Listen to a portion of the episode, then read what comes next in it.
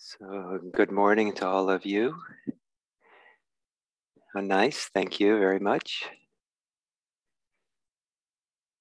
So, when I first um, started practicing Buddhism, it was in Zen. And Zen practice has a lot of forms, a lot of ritual.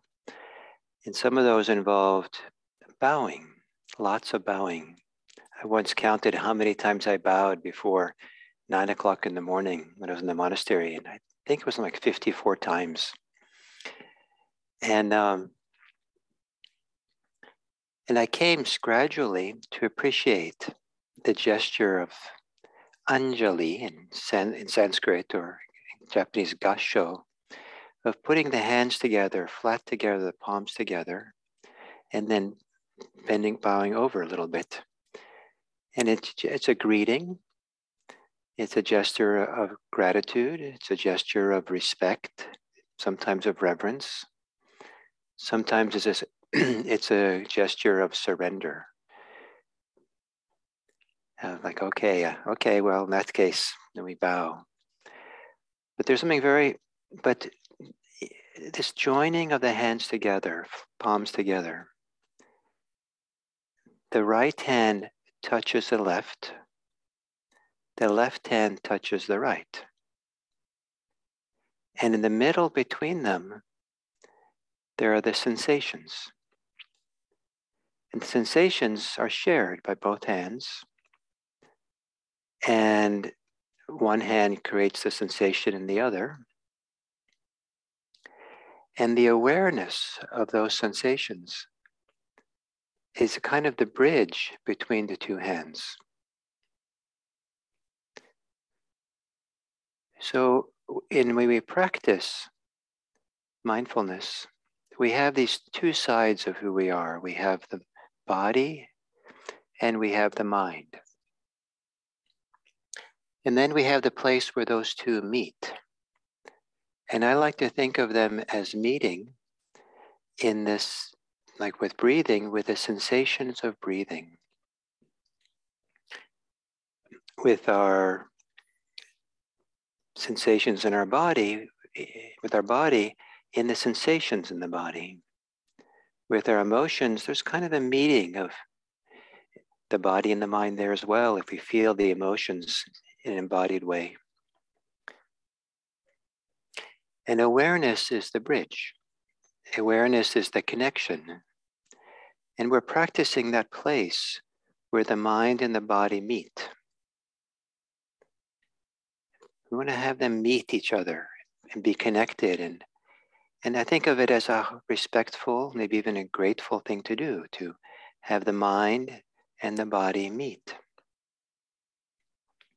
Sometimes we emphasize the body side of it, the sensations. And some people practice awareness in the body side of things, feeling their experience.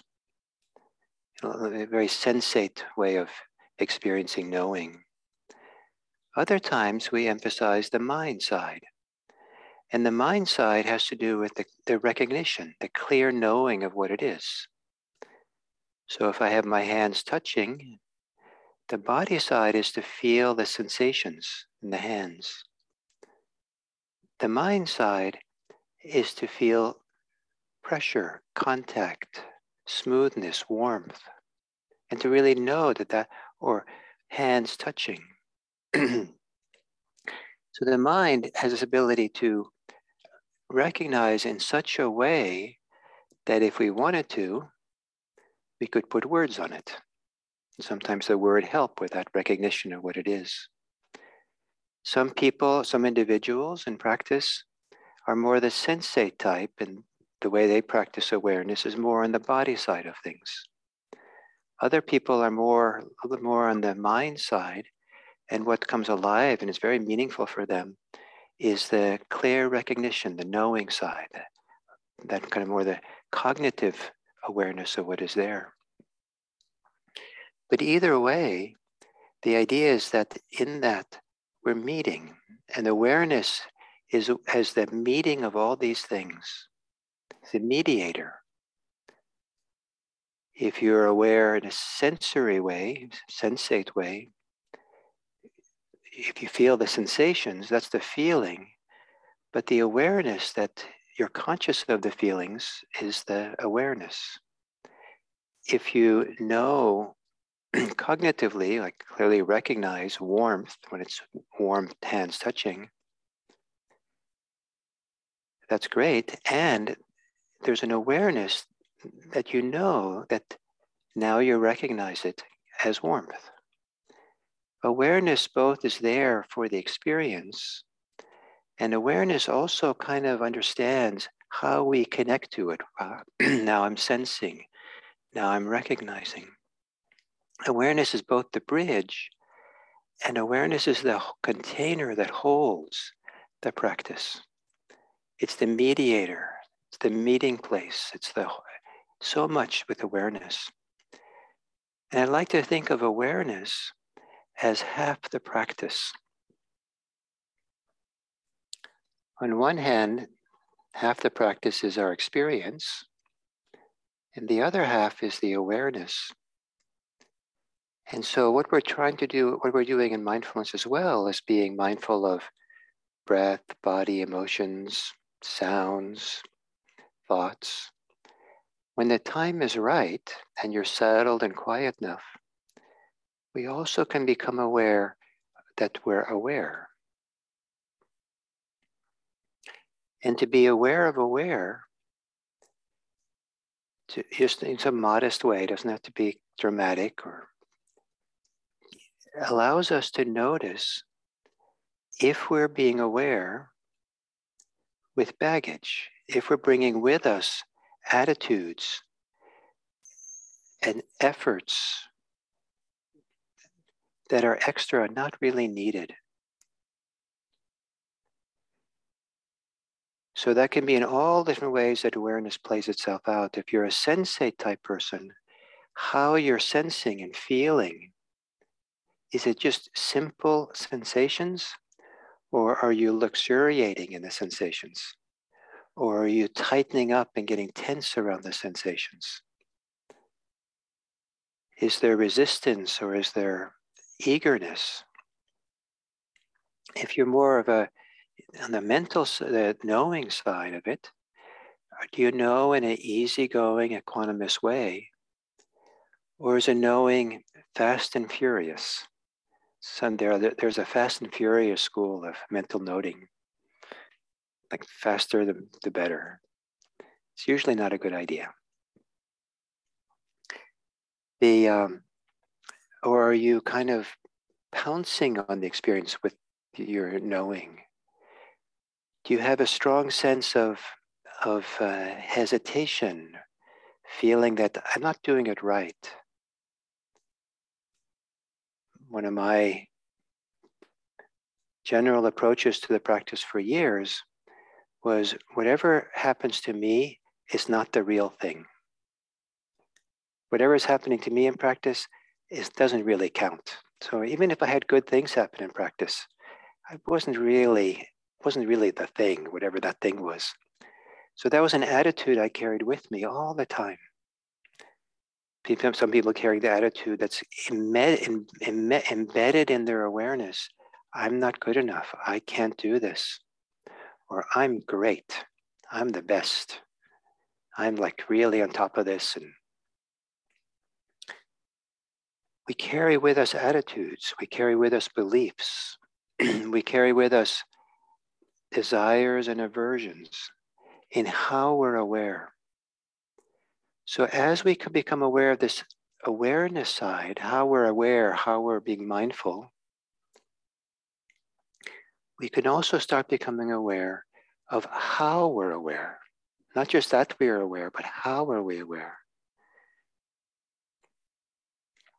Is it aggressive? Is it desperate? Is it held back? Is it lazy? Kind of, we're not really into it. It's kind of a duty. So I guess I'll do it. I'll get around to it. I have 45 minutes, so I'll get around to it. So what's what's the attitudes that come along? And one of the things that we're moving towards is an attitude of just simple clear presence. Almost, almost as if we're freeing ourselves from all attitudes. Just like we cl- uh, clean the window, windshield of all the dust, so that the awareness, the knowing, has a clarity to it, has a kind of a certain kind of emptiness in it. The emptiness that allows things to be clear, and emptiness that gives room for every, each thing we know to be itself without our preferences interfering.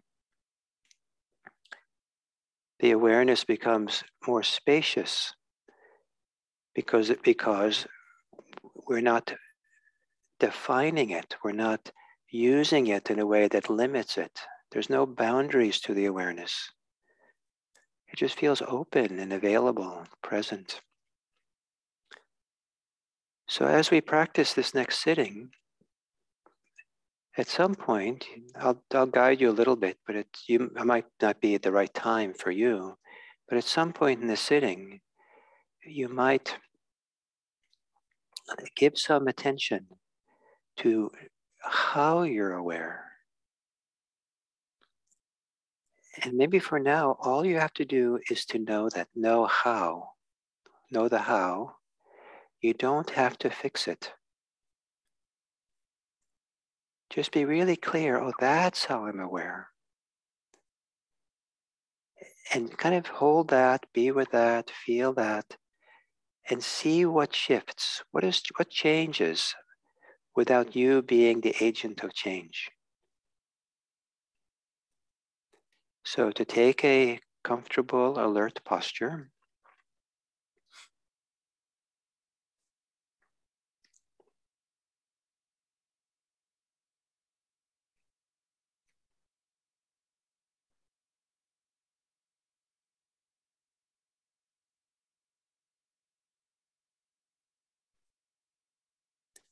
And